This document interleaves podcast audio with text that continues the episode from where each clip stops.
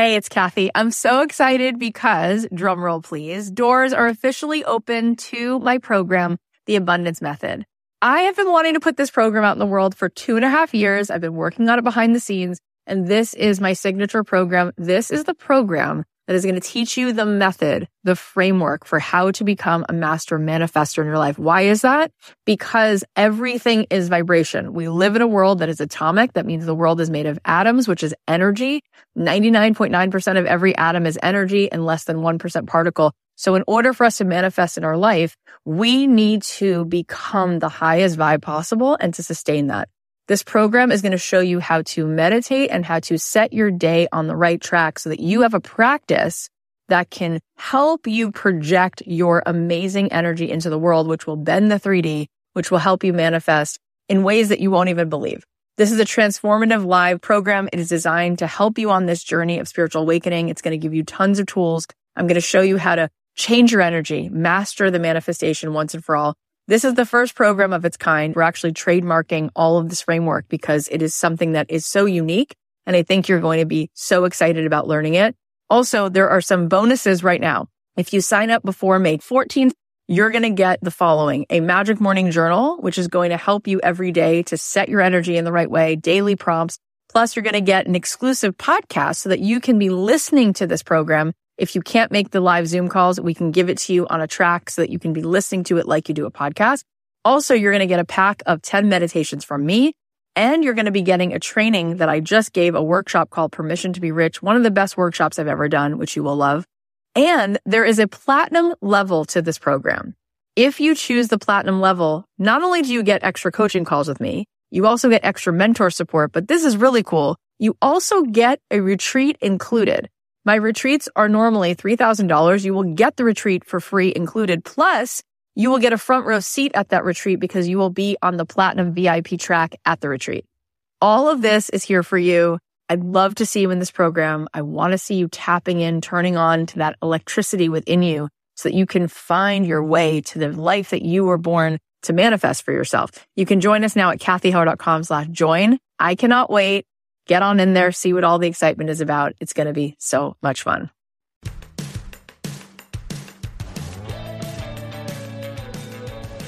I believe that the opposite of depression, it's not happiness, it's purpose. I believe that every single person has something unique to contribute to the world.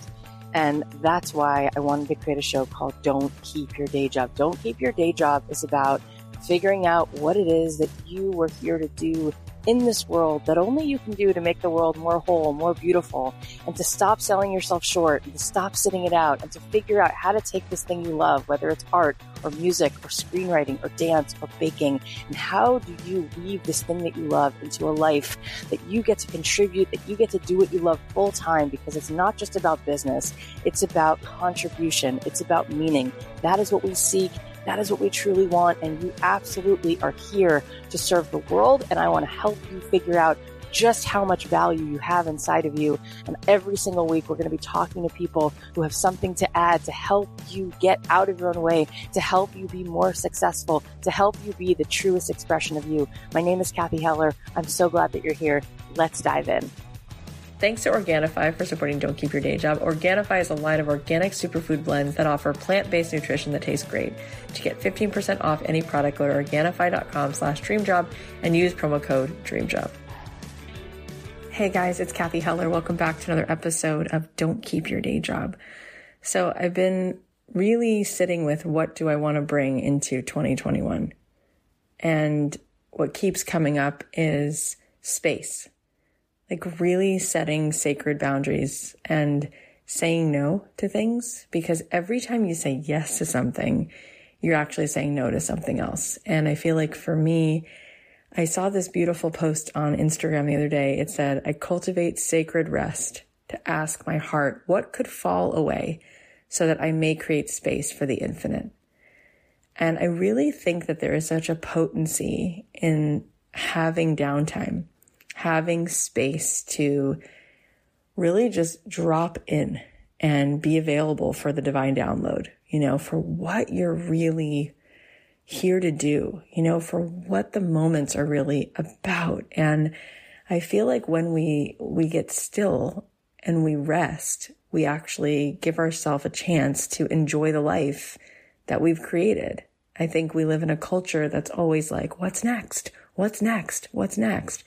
And um, I know for me, so many of the things that I've created in my life that I actually am so proud of, even that came from stepping away, you know, like made to do this, which I'm so proud of came when I went away last year to onsite and I had a week off and I came back and I was like, this is what I'm going to do. I'm going to make this program called Made to Do This. And so I think it's really important for me to have the space to stop, to take a walk, to be with my kids, to read a book, to drink a cup of coffee without multitasking.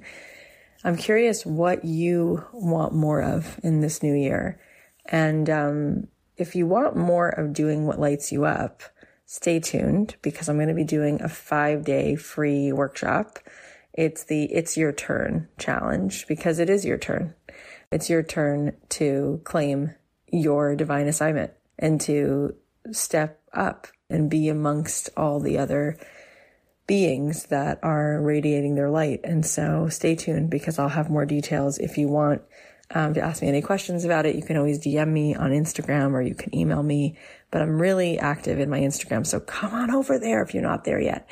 Anyway, since it's the last week of 2020, I thought that it would be nice to celebrate some of the highlights of my favorite moments from the podcast throughout this past year. You're going to hear amazing guests like Matthew McConaughey, Seth Godin, Amy Purdy, Jim Kwik, Patrice Washington, Malcolm Gladwell, the Property Brothers, Jason Mraz, and a few special others. There were just so many incredible moments that we had that I needed to break this up into two episodes. So part two will be coming out on Thursday. If you haven't heard all of these full interviews with these particular guests, you might want to go back and look through our catalog and listen because they're really jam packed with so much value. All right, this first clip is from none other than the Oscar award winning actor and best selling author Matthew McConaughey. I still can't believe that I sat with him for an hour and a half on Zoom, but uh, that was amazing. He shared a lot of meaningful memories that have really impacted him throughout his life, and this is one of my favorites. Here's how he came up with the iconic line that has pretty much followed him throughout his career. Take a listen. So I go to the top of the Hyatt with my girlfriend this one Thursday night. And the reason I go to the Hyatt is the bartender there is in my film class and he'll give me free drinks. He brings me over a vodka tonic. He goes, Hey, there's a guy at the end of the bar. He's in town producing a film. Let me introduce you. Introduce you. His name is Don Phillips. Four hours later, Don Phillips and I have had quite a few vodka tonics and are getting kicked out because we're loud and obnoxious. I'm taking a cab home to my house. Don's with me. He's going to drop me off. We're talking, getting along great. On the ride home, he says, like, you ever done any acting? And I said, yeah, you know, I was in commercial and I was in the background of a Miller Lite commercial for that, that, that long. He's like, well, there's this uh, script called Dazed Confused, a movie I'm in town producing. Uh, you might be right for this small part. Come to this address tomorrow morning, pick it up. I'll have a, I'll have the scenes written for you. Well, I go down the next morning, I pick up the script. There's a handwritten note from Don and these three scenes marked. Well, I go home and work on these three scenes for two weeks. I come back and I read and I get the part. So I've got the part and I'm scheduled to work in three scenes.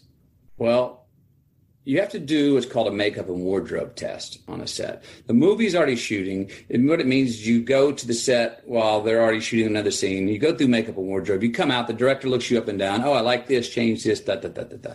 But I was not scheduled to work this night that I do the makeup and wardrobe test. And we're shooting at the top notch drive through to burger uh, stand, and it's, it's, a scene in the movie. I walk out on the street. Richard Linklater takes a break in the middle of shooting, comes over, looks me up and down, laughs. Oh, this is Wooderson. This is great. Da, da, da, da. And all of a sudden, he starts kind of tickling his chin. And he goes, "Say, you know, I figure Wooderson's the type of guy who's been with the typical, typical hot chicks, you know, the cheerleaders and such. You, th- you think if Wooderson would be interested in the redheaded intellectual?"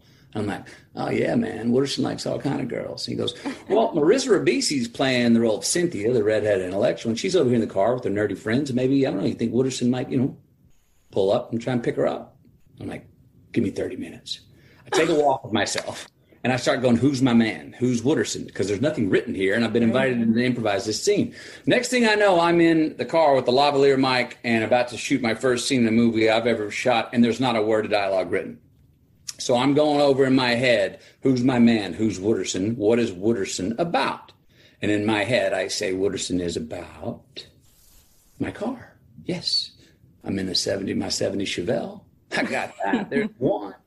And I said, Wooderson's about getting high. Oh, oh, Slater's riding shotgun. He's always got a nice doobie rolled up. There's Then I go, Wooderson's about rock and roll. I said, Oh, I got Ted Nugent Stranglehold in the eight track rocking right now. I got three. And all of a sudden I hear action. And as I hear action in my mind, I look up and I go, and there's Cynthia, the redhead intellectual that I'm going to go pick up. And the fourth thing Wooderson's about is picking up chicks put it in drive, said my mind, I got three out of four, going to get the fourth. All right, all right, all right. and those were the three affirmations for the three things that my character did have on the way to go get his fourth. And the very first words I ever said on film. It's so good. Okay, this next clip is from my good friend Amy Purdy. She is just simply one of the greatest treasures on this earth. She is a Paralympic gold medalist, a best-selling author, and one of the most incredible people I've ever met. She is truly a beacon of light, and I know that this year has been hard. We're all going through so much. And Amy is truly extraordinary how she has emerged through the darkness and been such a lighthouse for so many others. Here's what she said about turning a situation that seems so challenging and so hard into a world of possibility. Where did you start to understand like, okay, I'm going to get resourceful. I'm going to open my eyes, right. see what's possible. And then me, this one human, is going to be able to single handedly make a difference for thousands of other people. Oh, and then win it. Where does that come from? The I'm going to be able to see that. You know, it, it really just organically unfolded, believe it or not. It was really just taking things day by day because I snowboarded and I knew I loved snowboarding. I really loved it. I was passionate about it. And I thought, this is something that I want to do for the rest of my life, not necessarily as a career, but just I knew it would be a part of my life. It was a lifestyle for me. So I had enough passion for that, that when I was sitting in the hospital and found out that I was losing both of my legs, my first question was, Can I snowboard again? When can I snowboard again? And the doctors would say, We have no idea. Like, we don't know if you can snowboard or even walk uh, without a cane on two prosthetic legs. We don't really know what to tell you but you know and then i at one point i started calling all these adaptive ski schools and they said well you should you should not wear your prosthetics just take your legs off and sit in a mono ski and I remember just thinking, I want to use my legs. Like I want to figure this out. So maybe, maybe the reason nobody can tell me anything positive about this is nobody's done it. But maybe nobody's done it is because they're being told that they can't do it. And so maybe I need to just get out there and try. And so that's what I did. I mean, I, I then just took literally baby steps. Like it took months for me to get comfortable walking in my prosthetics. And then I thought, I'm going to get on my snowboard. I had never missed a season of snowboarding before, and I wasn't about to. So it was about seven months after losing my legs, I stood up on my snowboard in my prosthetics for the first time. And I realized how complicated it was. I fell, my legs came off, my snowboard came off, like my legs came off with my snowboard you know, flew down the mountain. And looking back, I think that was actually the beginning of my Olympic journey, which is so crazy because you can easily sit there and say, well, this is impossible. And I did. Part of me did say, well, this is impossible. This is why you don't see double leg amputee snowboarders every day on the mountain because this is really hard and my feet don't move the right way and my legs don't even stay onto my body. And how the heck am I going to do this? And I'll tell you at this time, I didn't have this vision of becoming an Olympic snowboarder. I didn't have this vision of, you know, how far I would necessarily go with it. I just knew that I loved it and I knew that I wanted to figure it out for myself. And so I went on this mission trying to do that. I was working on different legs. I actually put different pieces together to create a pair of feet that I could snowboard in. And once I was able to snowboard in those feet, and keep my legs attached to my body. Uh, that's around the time that I met my husband, and we were dating, and he had this kind of philanthropic background. Uh, where his mom works with different nonprofits, and she really inspired us to start a nonprofit organization to help other people with disabilities learn to snowboard.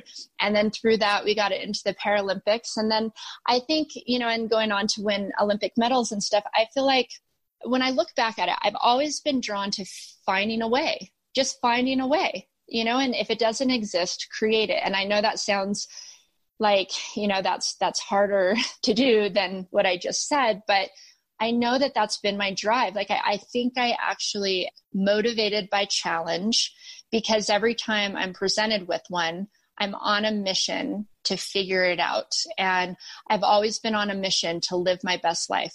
And when I lost my legs in the first place, I remember the doctor saying, You're more likely to be hit by lightning than to get meningococcal meningitis and survive.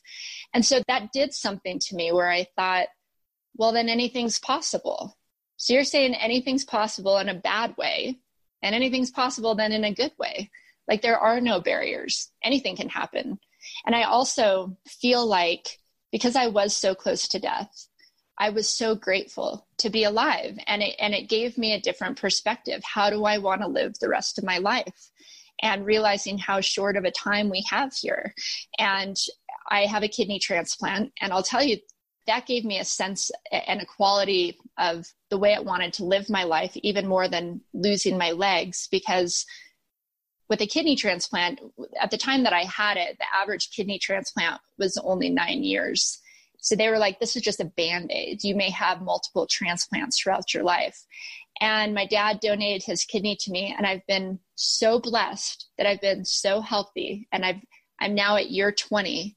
And it's such a blessing to me that every single day that I'm healthy, I want to use it. I don't want to waste it by feeling sorry for myself. You know, I want to use it. And so these are very unique experiences that I've had that gave me a perspective that I wanted to live my best life, see what the possibilities are, and do everything I can do while I'm here. Oh my God. It's just so inspiring. Another incredible guest we had this year is Jim Kwik, the founder of Kwik Learning and host of the Kwik Brain podcast. This was hands down one of the most epic episodes we've ever done. I was taking notes the entire time. I want you to listen to a lesson he realized when he met his idol, Stan Lee. Here we go. The through line with all our podcast guests and peers would be that if I could install an idea into a child, it would be that you are 100% responsible for your life. Mm you are 100% responsible for your life. it might have shaped you, your experiences, your environment, other people's expectations, but you you have to own your life right now moving forward. And part of that is like owning our mistakes, you know, not blaming other people or not making excuses. So many people now they want to go to complain or they have this entitlement or they make excuses. And we know excuses is a complete waste of energy. You cannot be upset by the results you're not getting from the work you're not doing. And I'll, i tell a lot of stories, um, and I mention a lot of famous people because they're memory triggers. Next time you see Jim Carrey or yeah. Will Smith, who did the cover quote for our book, um, it reminds you of the story, right? Years back, I got to introduce two of my modern day superheroes together. And um, it was Richard Branson and Stan Lee. They wanted to meet each other. So we go out to dinner. And in the car, I asked Stan, Stan, who's your favorite superhero? I need to know. You know, you've created X Men and Avengers and all, all the. He's like Iron Man, and he's like Jim, who's your favorite superhero? And I posted this pic on Instagram because he had this big in the car Spider Man tie. I said Spider Man, and he, without a pause, in his iconic voice, he goes, "With great power comes great responsibility." Right? We've all heard that. If you have great power, you have great responsibility to yeah. utilize it. Right? Mm-hmm. like for example, for for Limitless uh, we, we donate 100% of the proceeds of the book to charity, to women's Alzheimer's research in memory of my, my grandmother. And also, it's interesting, side note on the brain, uh, women are twice as likely to experience Alzheimer's than men and yet they're treated because most of the research is done on male brains and most of the treatment's done on male uh, read-based research. And so we raised over $50,000 to uh, Pencils of Promise. We built schools everywhere from Guatemala to Kenya. This one happened to be in Ghana. Not only build the schools, teachers, clean water, healthcare, because we're very passionate about education. And so with great power comes great responsibility. We learn to earn to return. And that's always been my motto Well, with Stan, it's interesting. With great power comes great responsibility. He says that, and I have these this trauma and this brain injury, and I switch things sometimes. Even when I read, I heard something different. I was like, "You're right, Stan. With great power comes great responsibility." And the opposite is also true. With great responsibility comes great power. When we take responsibility for something, you know, no matter what it is, it's not not a victim mentality. We take responsibility for something. We have great power to make things better. You know, even in my office here, I have a picture of Stan all the way on top here, overlooking the fireplace, and just he gave me this gift. It's like a candy version of Stan, and he's he was the youngest old person that I knew, right? So playful, and I really do that people say that they stopped playing because they grew older and matured. I was like, no, you grew older because you stopped playing. And I think playfulness is so important for an entrepreneur, also for a parent, and also definitely as a lifelong learner. But I would say everybody take responsibility for your own life. That even if you make mistake, make them old, right? The O is own it, right? Take responsibility, don't blame. The L, learn from it, right? Because that's what mistakes are there for, stepping stones. And the D, don't repeat it because if you're doing it more than once, then it's not a mistake, then it's a choice. And so make sure you learn from it and you're not repeating it. But number one, though, own it, take responsibility. Right? He's truly such a gem. And he also says in that episode, people don't care how much you know until they know how much you care. I just love Jim. All right, now here's another clip from a friend of mine, Christy Wright. She hosts the Christy Wright Show on Dave Ramsey's network, and she came into our Arrive membership community to do a guest session. So many great nuggets in here, and one of the most important pieces of advice she ever gave us. So often, the impressive things in life start as unimpressive things. They don't start impressive. They start as a Google search. Are there any salons in my area? What do you need to be a fitness coach? How to take my love of goat milk soap to my local craft fair. I mean, it literally starts as a Google search. It starts as a conversation between friends. It starts as a Facebook post. It starts as a blog. Um, so I think that one of my favorite things to do is I love to just reduce the overwhelm, take the intimidation factor out of all of it. If you've never done something before, you don't have a background in business, you've never been, then it feels so big and scary only because it's unknown. That's the reason it feels big and scary most people running successful businesses don't have Harvard MBAs. They're just scrappy as hell. They just are willing to try some stuff. And so if you start to realize that what it takes to start a business is very simple, very unimpressive, it's a lot of, okay, what am I really good at? I'm really good at this thing, teaching canoeing, whatever the thing, build canoes. I'm good at this thing. Maybe I'll just do some research to see if there's something like this in my area. Maybe I'll just do some research, see what do people charge for this. Maybe I'll put a post on Facebook, say, hey guys, I've been making ornaments for my family and friends for years. Here's some pictures of them. Would anybody want to buy these if I started a side business making ornaments? Is this the kind of thing you'd want? And you start to get very organic, natural feedback from the market of how people perceive things. And what's so cool is though, when you take this idea in your head that you've been like, it's been keeping you up at night, and you put it out there, out there can be anything, means saying it to a friend over coffee, putting it on Facebook. The ground begins to move beneath you, yeah. and people come around you and they align themselves with you and your goal and they say, Hey, I know someone that loves ornaments. Hey, I think these would be great in the local cafe. Hey, I actually know someone that can help you get your website set up. Have you got an Etsy shop? Because I've got a great graphic designer that could do some logos for you people start raising their hand and aligning with you and, and, it fuels your momentum and you're like oh my god one step after another you look up one day and you're like oh my gosh i'm running a business teaching canoeing or i'm running a business making ornaments or whatever the thing is i can't believe i'm doing it but it didn't happen because you took this terrifying leap off a cliff when you were some version of ready it was because you started with a google search and you're like all right well maybe i'll just like ask and maybe i'll Just... so what i love to help people do is just take one step. So, so maybe the idea of launching a business is terrifying. Just post one blog. Just get one customer. Just let's say you do hair, say just offer to do hair for someone for an upcoming event. Just one tiny baby step, that low hanging fruit, that quick win. What it does is it not only validates your idea in a tiny way, it gets income into the business to begin to fund the business, but it does a world of difference for your confidence. And then you get the second customer with income, with validation, with confidence, and then more and more and more. And you look up one day and you're doing it, but it wasn't because you all of a sudden appeared out of thin air with an Instagram following of 2 million followers and a million dollar business. It's because you just started being willing to help one person. Christy's amazing. Truly, truly, that was so important. So related to that, I wanted to share this piece of wisdom from two of my favorite people on TV, Jonathan and Drew Scott, or as you might know them, the Property Brothers. They talked about pivoting and changing careers, and I think this is something we could all take with us. Passions can change. I mean, that's an important thing for people mm-hmm. to realize. What I was passionate about at 10 or 20 is not the same as what I'm passionate about now. You know, family is my biggest passion now. And to be able to, to grow a family and have my own kids one day is a really important thing but yeah, if you continue to learn off of any trips along the way, it's not a failure. It's just that growth cycle. I can't guarantee you anything in life what's going to happen, but I can guarantee you this. No matter how hard you try and figure out where you're going to be in 20 years, maybe even in 10 years, you will not figure it out. It is right. literally impossible. So don't worry about it. You're going to change your mind. You're going to live life. You're going to meet somebody. You're going to you know have kids. You're going to have a career change, whatever it is, you cannot figure it out. So don't waste the energy stressing about it. Go after your passions, but don't stress about it. Here's another critical takeaway they shared in their episode. Listen closely because I think this is one just so important.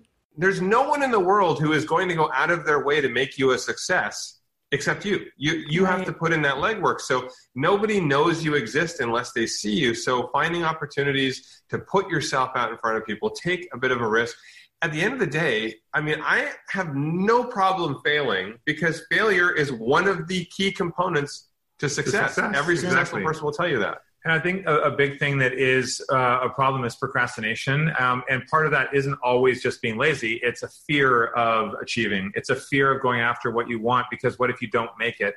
What I've always tried to do, uh, you know, at a young age, we both caught with ourselves. Anytime we were procrastinating, um, I also, when I went to school, I studied kinesiology and I took psychology as well. And so it was really fascinating to understand what's going on in here, that everyone has some of these same issues that they do. So when you do something like you wash the dishes or you put the dishes away or you make your bed, there's a chemical release in your brain that gives you a satisfaction of accomplishment. But the problem is, what a lot of people do is they do all these little things that don't actually move them towards what their mm-hmm. ultimate goal is, that bigger goal, because it's so big to achieve. People get scared to go after it. So they do all these little things as a procrastination because it still gives them those endorphins and that feeling of success. What we've learned to do is catch ourselves when we're doing that, put the little things aside, and then break down the big thing into achievable chunks so that we know by the end of the week, I've actually done X, Y, and Z to move myself towards my goal. Drew's appearing in your neighborhood with his self help seminar next week. Yeah. Right? Failing is part of success. Yes. Another piece of wisdom I want you to hear is from the delightful, just what a joy he is. Grammy award winning singer songwriter Jason Mraz. He has such a big heart and everything he says is just like poetry. I loved what he shared about enjoying the highs and lows of our journey, enjoying the messiness of creating and considering how much success he's had. I think it's safe to say he's probably onto something. I guess I encourage people who are nervous and don't have the confidence to forget everyone else and just be your biggest fan and go in deep, enjoy the romance of discovering it, of discovering yourself.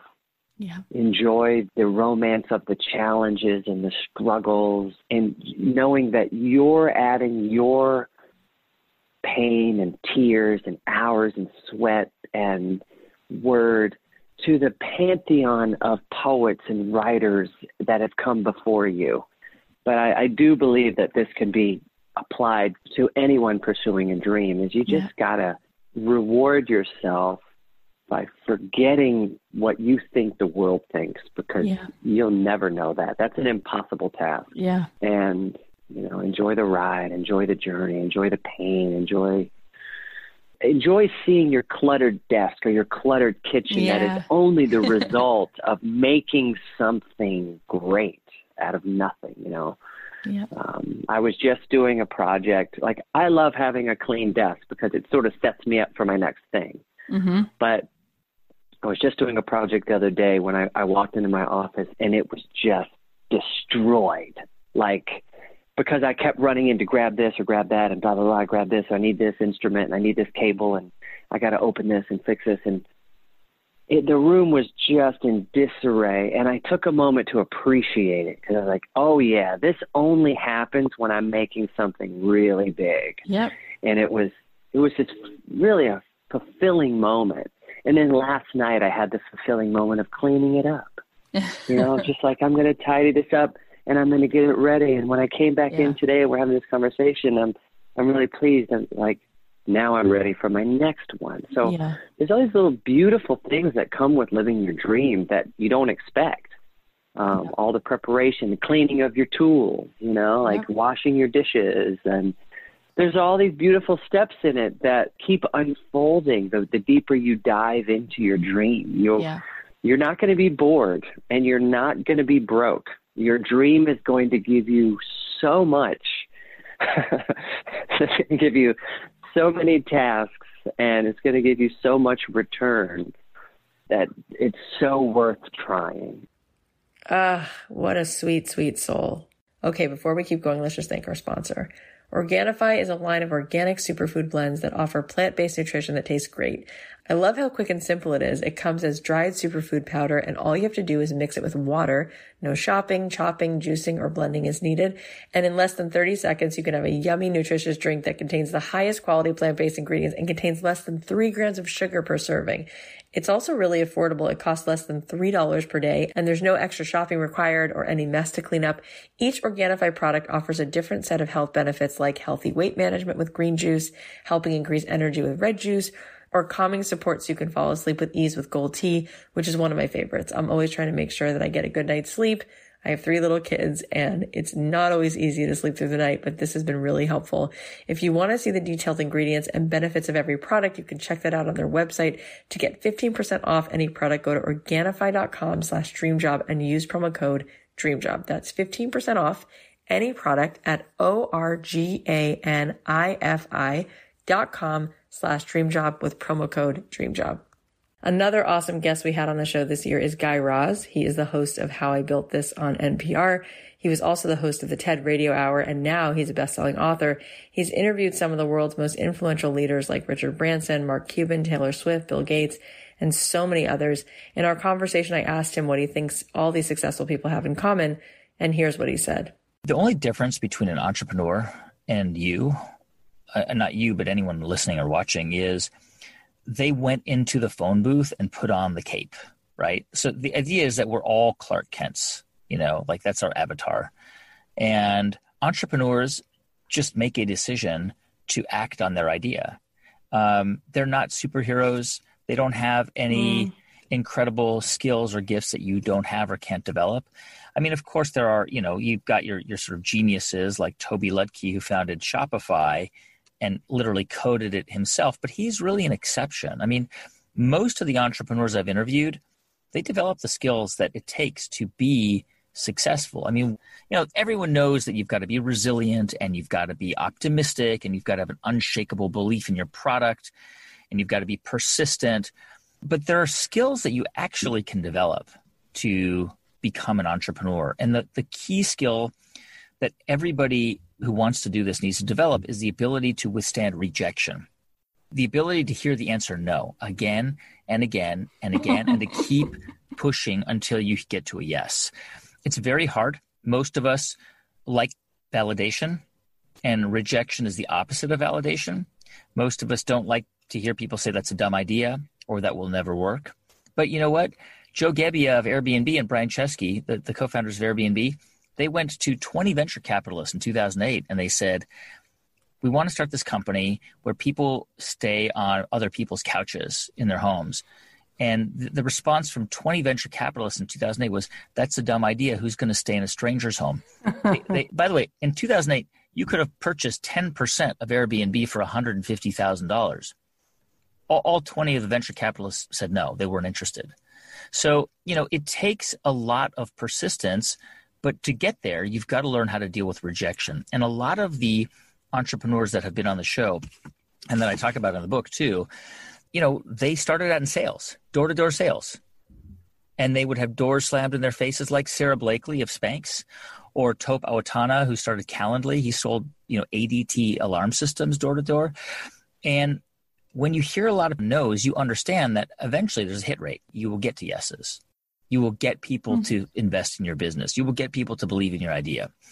And that is the one quality that they all have in common. And most of them learned how to grow that second layer of skin, that thick skin that is the armor that shields them from hearing no, no, no, no all the time. Isn't that something? It's just so important to remember that. All right, now let's hear from someone else who's also been on Guy Raz's podcast. Um, I'm talking about Alli Webb. She is the founder of Drybar, and she recently started another company called Squeeze. She hosts the podcast Raising the Bar. It's incredible to see how Drybar has become a multi-million dollar brand, but I love hearing the origin story because it's such a great reminder that even the most successful businesses had to start small. I think the best way to think about it is like it's literally one step at a time. Yeah. Um, one phone call at a time, one conversation at a time. And, you know, in, in my case, I mean, the, the evolution of Drybar was like the, the very first conversation I ever had about it was when my very best friend, Paige Appel, who's also a very successful entrepreneur here in LA, her and I had met at a breastfeeding support group when our babies were babies who are now 15 and and you know we became best friends and both very um, you know driven and ambitious and just you know we were we were sitting in my living room in my Santa Monica two bedroom condo with our babies like literally crawling around on the floor and we had actually Paige and I had actually started a party planning business because she was really great at party at planning like events mm-hmm. and she mm-hmm. just had such a beautiful aesthetic and I was like, Oh, I can help you do that and I can be like the people person. Yeah. And that didn't work with us and I didn't really love it and so it was a you know, not good. But during that conversation I was like, you know, I feel like also side note, Paige has really, really curly frizzy hair and so she'd always ask me to blow out her hair. Mm-hmm. And I was like, you know, I feel like maybe I should start a mobile blowout business where I basically just go to these moms' houses while their babies are sleeping, potentially, and blow out their hair and not charge a lot of money for it. and, and she was like, "Yeah, that's a great idea. I bet so many women would love that." And so, and we we we, I think we figured out it would be forty dollars because it was like two twenties. That's really easy. I mean, there was not a business plan. There was not a lot of thought. That was it. So I put this thing on a, a Yahoo group, and it was like, "Hey, I'm a stay-at-home mom, and I'm thinking about." Starting a business, um, doing just blowouts. Would anybody be interested? And I got an overwhelming response.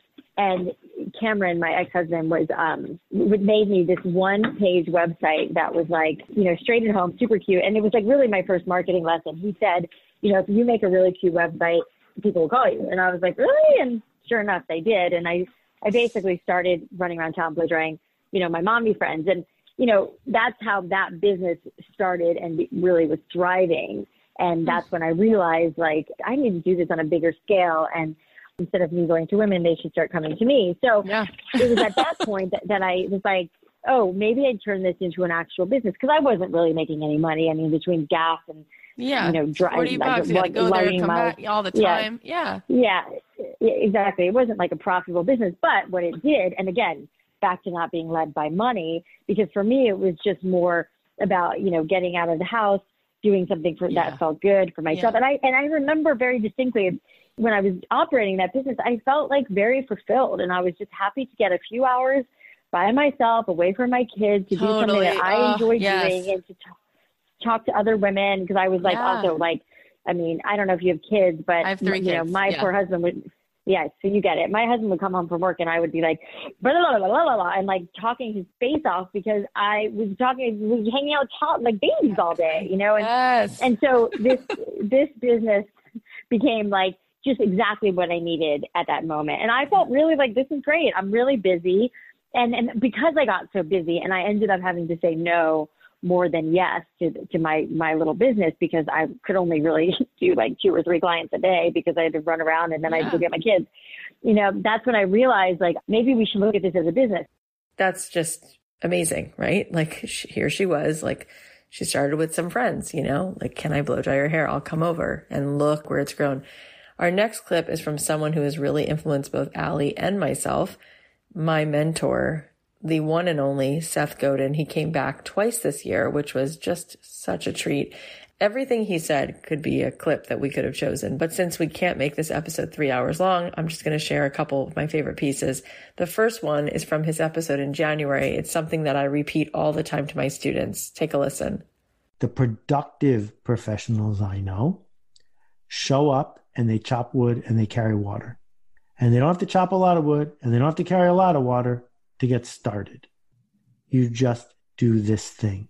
So when people say I have writer's block, I say, well, can you type? Yes. Well, then bring me your bad writing. Show me your bad writing. Mm. And they say, I don't have any bad writing. Well, that's why you have writer's block. That if you can come up with enough bad writing, some good writing is going to slip through. And then you will have good writing. But no one has typing block. What you have is a self censorship because you have fallen in love with the result, not the process. And my obsession, the thing I'm working on the most right now, is helping people see the difference between the result and the process. So let me ask you a question. When you started this magical podcast, how many listeners did you have? Zero. Exactly. Same as me. What a coincidence. In fact, every podcast starts with zero listeners. So if we had been focused on the result, we never would have made episode two because episode one was a failure. And yet you make another episode because it's not that we are successful podcasters. It's that we are podcasters. And if we are podcasters long enough, the odds of us being successful increase. I mean, what you just said is, is, is everything. It really is everything. I love that. You know, show me your bad writing. And if you have enough bad, you know, the good stuff is going to slip in. It just is. When you started your blog, which by the way, you guys, if you just type Seth into Google, that's him. That's how many people read this blog. And it's so good. How long did it take you till you had a critical mass of people reading your blog? Well, I think it took 50 or 100 posts before I wrote a post that I thought was good. But I never tracked the number of people who were reading my blog. And I still don't know because if I started tracking it, I would start doing things to make the number go up because I know how to make the number go up, right? Headlines like 10 surprising ways you can do blank really work. And it's funny, eight years ago, I wrote a parody post called How to Get Traffic to Your Blog. And I listed 50 things, 40 of which contradicted each other, right? Like rule number seven, make a lot of lists. Rule number nine, never have a list. And I still get email about it. I'm still amazed years and years later, people thought I was being serious because that's what they're used to is people manipulating their mission to get more attention instead of focusing on the mission. And then if attention comes, it comes. So important. And here's another mic drop moment from Seth during our conversation in November. This one is about how to deal with your thoughts of I'm not good enough or I'm not perfect this is such a powerful lesson. When you're swimming in the swim team, the coach has plenty to say about your flutter kick, plenty to say about how you're breathing, etc. Three months later, you got your summer job, and a kid starts drowning four feet in front of you. Do you say, Well, I'm not the most qualified lifeguard. Surely there's someone better than me to do this?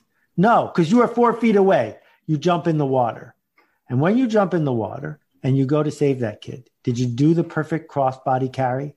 Did you do the the mouth to mouth in a way that was beyond reproach? Of course not. But the kid's okay. You saved the kid's life. And we should not spend our days worrying about our flutter kick when there's someone we can save. And if you're there for other people, not to hustle, not to figure out how to, you know, make enough money so you can retire, but there because you're actually going to help somebody get to where they are going, that's a generous act. It's not about you, it's about them. And that seems to me to make it a lot easier to deal with the feelings of shame that arise. It's like, okay, fine, but that person's not dead. Okay, fine, but that person moved forward. So, yeah, I've made countless mistakes, mostly errors of omission, things I should have done, things I should have said, things I should have led. But all I can do is try to help the next person. Yes yes, you would go save that person anyway, wouldn't you? It's all so good. Okay, another phenomenal soul we had on the podcast this year is Malcolm Gladwell. He is a best-selling author and he hosts the Revisionist History podcast. We were talking about what makes something go viral and what it takes to reach a tipping point, and I thought his answer was really interesting. The first book I read of yours was, of course, The Tipping Point, and I remember being like, "Oh my god, this is so brilliant." So my audience is always asking that question. Like, what does it take for something to catch fire? How does my piece of content go viral? And you explain it so well. So on one foot, like, what is a tipping point? How do we get to that? And how can we walk toward it? There's some things you can do. I mean, the book was a, meant to be a kind of partial guide to that process. But at the same time, we have to understand that this process is to some extent completely out of our hands mm-hmm. and lots of things which is really an important point because if you're the person whose thing hits you have to appreciate that you were only partially responsible for yeah. that hit yeah the world took over i've been doing this project with a singer paul simon and he has this lovely riff about how popularity in music is a river and sometimes you're riding with the current and sometimes you're not mm. and it's nothing to do with you like some portion of your career, you're in the thick of things and everything's a hit, and you may continue to make beautiful, amazing music, but the river has flowed on without you. So I think that's the first thing. but the second thing, that book was a lot about the idea of social power, the kind of power that resides outside of hierarchies and money. And I feel like since I wrote that book, the world has kind of really embraced that notion. But that mm-hmm. idea that there is power that comes from economic status. There's power that comes from political status. There's power that comes from institutional status. But that's not all. There is also a whole other realm of things that comes out of relationships and the authenticity that people have in the world and the power of their friendships and yeah. the beauty of their ideas. I mean, look at how how Black Lives Matter how now stands at the center of our conversation about policing. I have written endlessly about yep. policing and police violence over the years. Yep. I take Black Lives Matter very seriously. I can't tell you who's running Black Lives Matter. I mean, I know the names of some of the people who are, yeah. but I don't have it. A, I can't tell you where they're based, how big their budget yeah. is, how. Yeah. None of that matters. Yeah. What matters is the idea that they represent is now at the center of our discourse that to me is a beautiful example of what I was trying to get at in the tipping point. A hundred percent. And I was going to talk about it with you later, but it is fascinating that talking to strangers came out before this moment. And I mean, you were there a year ago. Like anyone who read that book must have been like, oh, he he was so on this topic. And then again, it just becomes like a tipping point. It's kind of amazing what happened with George Floyd, how that like broke everything open. Mm. So what makes that happen? Was it like why that and not talking to strangers, or was it a buildup of all of mm. those things and continuum? I think there was a buildup. I think that that string of cases, high profile cases that happened, beginning with Michael Brown and Ferguson, yeah. set the stage and pushed us a lot closer to the point where we were going to take this I don't think George Floyd has the impact that it does if we hadn't have had yeah the lead up. those 10 cases in 2014 15 16 and i also think that you know we didn't have a lot of distractions right? We weren't at work. We were That's at home. we were online. We had a chance. Mm. it's usually so easy for us to dismiss even the most pressing things because we got go to work at nine o'clock in the morning or we got to so interesting. I never you know, thought that I think that extended period of of lockdown that we're in allowed us to focus. Wow. So, as we start getting to our last few clips, I want to share some of the most important reminders that I hope we carry with us into the next year. My friend Patrice Washington is just one of the most remarkable human beings. She hosts the Redefining Wealth podcast. She came on the show and gave one of the most powerful episodes. I love what she said about redefining wealth and what it really means to have a rich life. As I was starting in the looking at the difference between knowledge and wisdom, the other thing that I did was research what wealth was. And wealth was not material money. And wealth was not money and material possessions alone. Wealth was the condition of well being. So while I felt it acceptable to talk about budgeting or credit reports or these things that I knew because it, it's what helped me build my business, it's how I educated my clients in the first place in the real estate and mortgage business. I didn't feel comfortable talking about all the other things that I was really doing behind the scenes because I thought If you want to be a personal finance expert, you need to stick to the hardcore money topics. But the more that I did that, I found myself doing a disservice to the very people I wanted to serve because people heard they should save 10% of everything that comes in. They heard they should budget. They know that there's three credit bureaus. They know these things. They know everything their big mama told them, right, about money, which that's all most of us really need to know, like on a very basic level. But what they didn't understand was the fact that they were so consumed with chasing what they thought was the end goal with the money that they were leaving all these other parts of themselves just open um, and cluttered and unfulfilled and not tapped into. So it was having a negative impact on their money. So while you can read personal finance book after book after book, there's a reason that your behavior is not matching up. And what I got to was stop lying. You're lying. You're lying. You're telling a half truth if you're not going to tell people everything that you know to be true about wealth. If you're only going to keep talking about money, that's one aspect, that's one pillar, that's one skill set.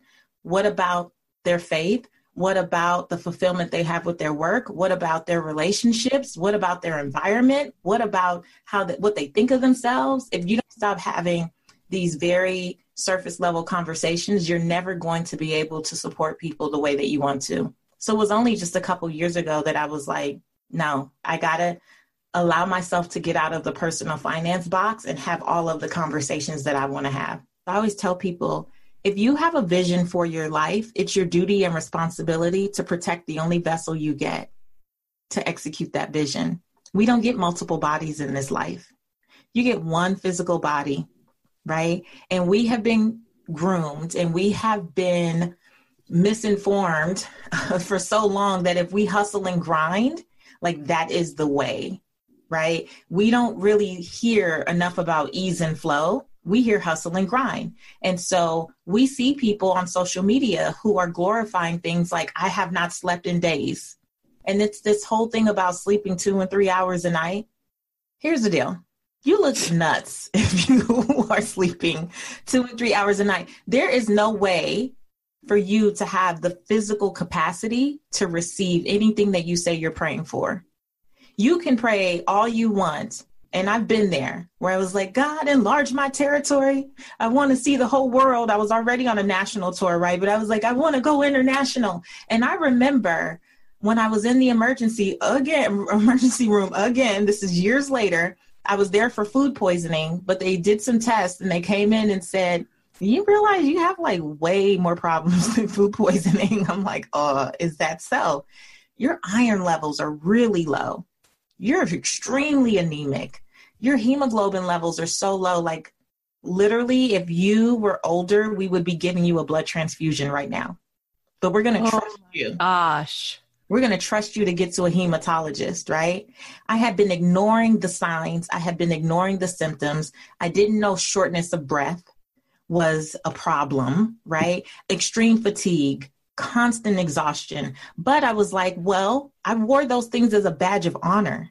I wore exhaustion as a badge of honor because I was hustling and grinding and I was building my empire. So I thought it was okay to be exhausted. And especially as a mother and a wife, if my husband or my daughter had ever said they had those symptoms, I would have never let them go that long. But many of us, especially women, we will suffer in silence and we will go along with the symptoms. We'll diagnose ourselves on WebMD and we think that we can fix it and keep going. But if I have such a big call on my life, if I have people to serve, I do myself and my audience and everyone that I was called to help a disservice when I don't take care of myself. That comes first. That comes beyond even knowing what you're passionate about and all the things about purpose and everything else. You have to take care of you. All right, now we're going to go back to something that Jason Mraz shared on the podcast. He had just released his album, Look for the Good. And we talked about how can we do that when everything in our world and in our lives is just seeming way too overwhelming. Look for the good. You know, like we could say we're all going to die. That's not really looking for the good. No. Instead, we can say, hey, let's take a deep breath together. You feel that? Life. That's life. You just breathe life in. What can I do with these next breaths? We're only given a limited number of these breaths, so we got to catch as many as we can. And music is such a great medium to catch breaths because if we sing along with music, then we're breathing consciously with that music. We're breathing a lyric and a thought and a belief and an action, and maybe even it changes our attitude. You know, it's we're back to that whole life experience thing. Music is such a potent thing. So, you know, I'm writing this Look for the Good album to try to hopefully influence our breathing and influence our actions and our attitudes. And I should also just backtrack for a second and say, I still am never going to know who's going to listen to this and who is going to really breathe consciously and have their life changed by the music. I don't know. I have to maybe assume a hundred people max. I don't think that many people. it's not up to me to decide. It's really not up to me to decide. But what I'm getting out of the process, and I think this is what your podcast is about, is because I write this album, then I've taken care of all of these months of my life living my dream, taking care of myself, living yeah. my dream. I don't know what the future holds really.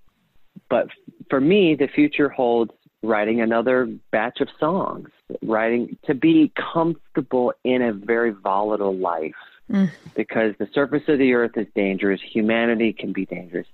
But as long as I'm working on my dream, I don't get overwhelmed by those things. Yeah. And I can breathe life into something that's positive and, and loving and kind. And so I'm not trying to be naive in my work and say, nothing's wrong.